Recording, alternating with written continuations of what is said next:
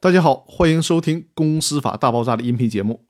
今天要和大家聊的话题是让人蒙圈但又不得不了解的财务会计规则。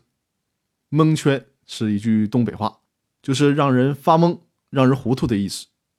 我这也是为了普及东北话，做出了自己应有的贡献。那为什么这些财务会计制度会让人发懵呢？我们具体的来看一下。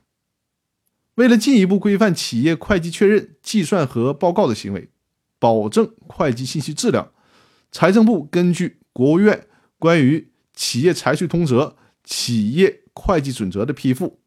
也就是国函一九九二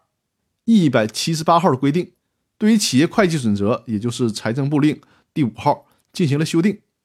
二零零六年二月十五日，财政部发布了企业会计准则基本准则。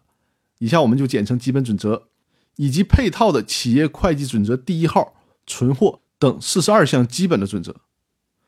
从企业会计准则第一号存货，一直到企业会计准则第四十二号，持有待售的非流动资产处置组和终止经营。我的妈呀，这名字都这么绕口。那么，该第四十二号是最新的了，发布日期呢是在二零一七年的四月二十八日。实施日期是二零一七年的五月二十八日，未来可能还会继续的更新。为了便于新企业会计准则的实施，财政部呢还在二零零六年的十一月份发布了根据基本准则以及其配套的三十八项具体准则制定的企业会计准则应用指南。另外还有企业会计准则的解释，这也是财政部做出的。从企业会计准则解释第一号一直到。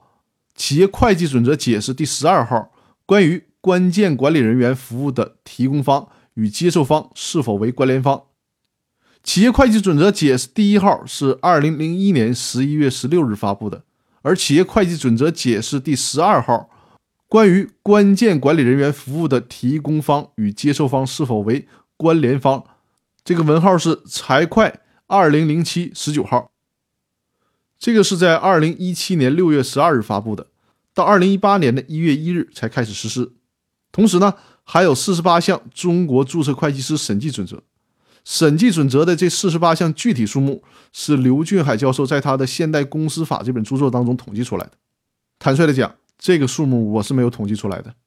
因为从中国注册会计师审计准则第幺幺零幺号到中国注册会计师审计准则。第幺六零四号，其中有一部分是失效的，另一部分呢是现行有效的，所以说比较难统计。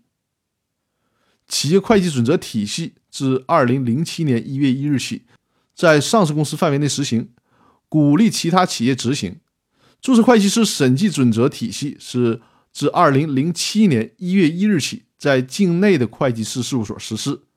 刘俊海教授在他的《现代公司法》著作当中。称以上这些规则的出台，标志着适应我国市场经济发展要求与国际惯例趋同的企业会计准则体系和注册会计师审计准则体系正式建立。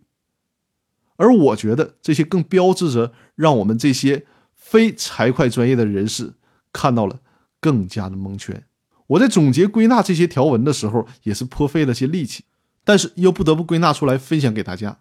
因为大家至少要了解这些规定的存在，可以不必知道具体的内容，但是呢，一旦遇到财会方面的问题，知道在哪里去找这些法律法规，这还是非常重要的。其实我在听财务课的时候，一个很有名的财会老师就说过：“为什么财务制度这么难学？因为啊，财务制度是不懂法的人制定的，没有规则可以摸索。”这是。我不得不省略一千字，忍住不去吐槽财务会计以及税收制度。这一集的分享只让大家做一个大致的了解，详细的内容大家不必去记，只是在应用的时候知道有哪些财务会计方面的法律规范供我们去查阅就可以了。那好，那今天的分享就到这里，我们明天再见。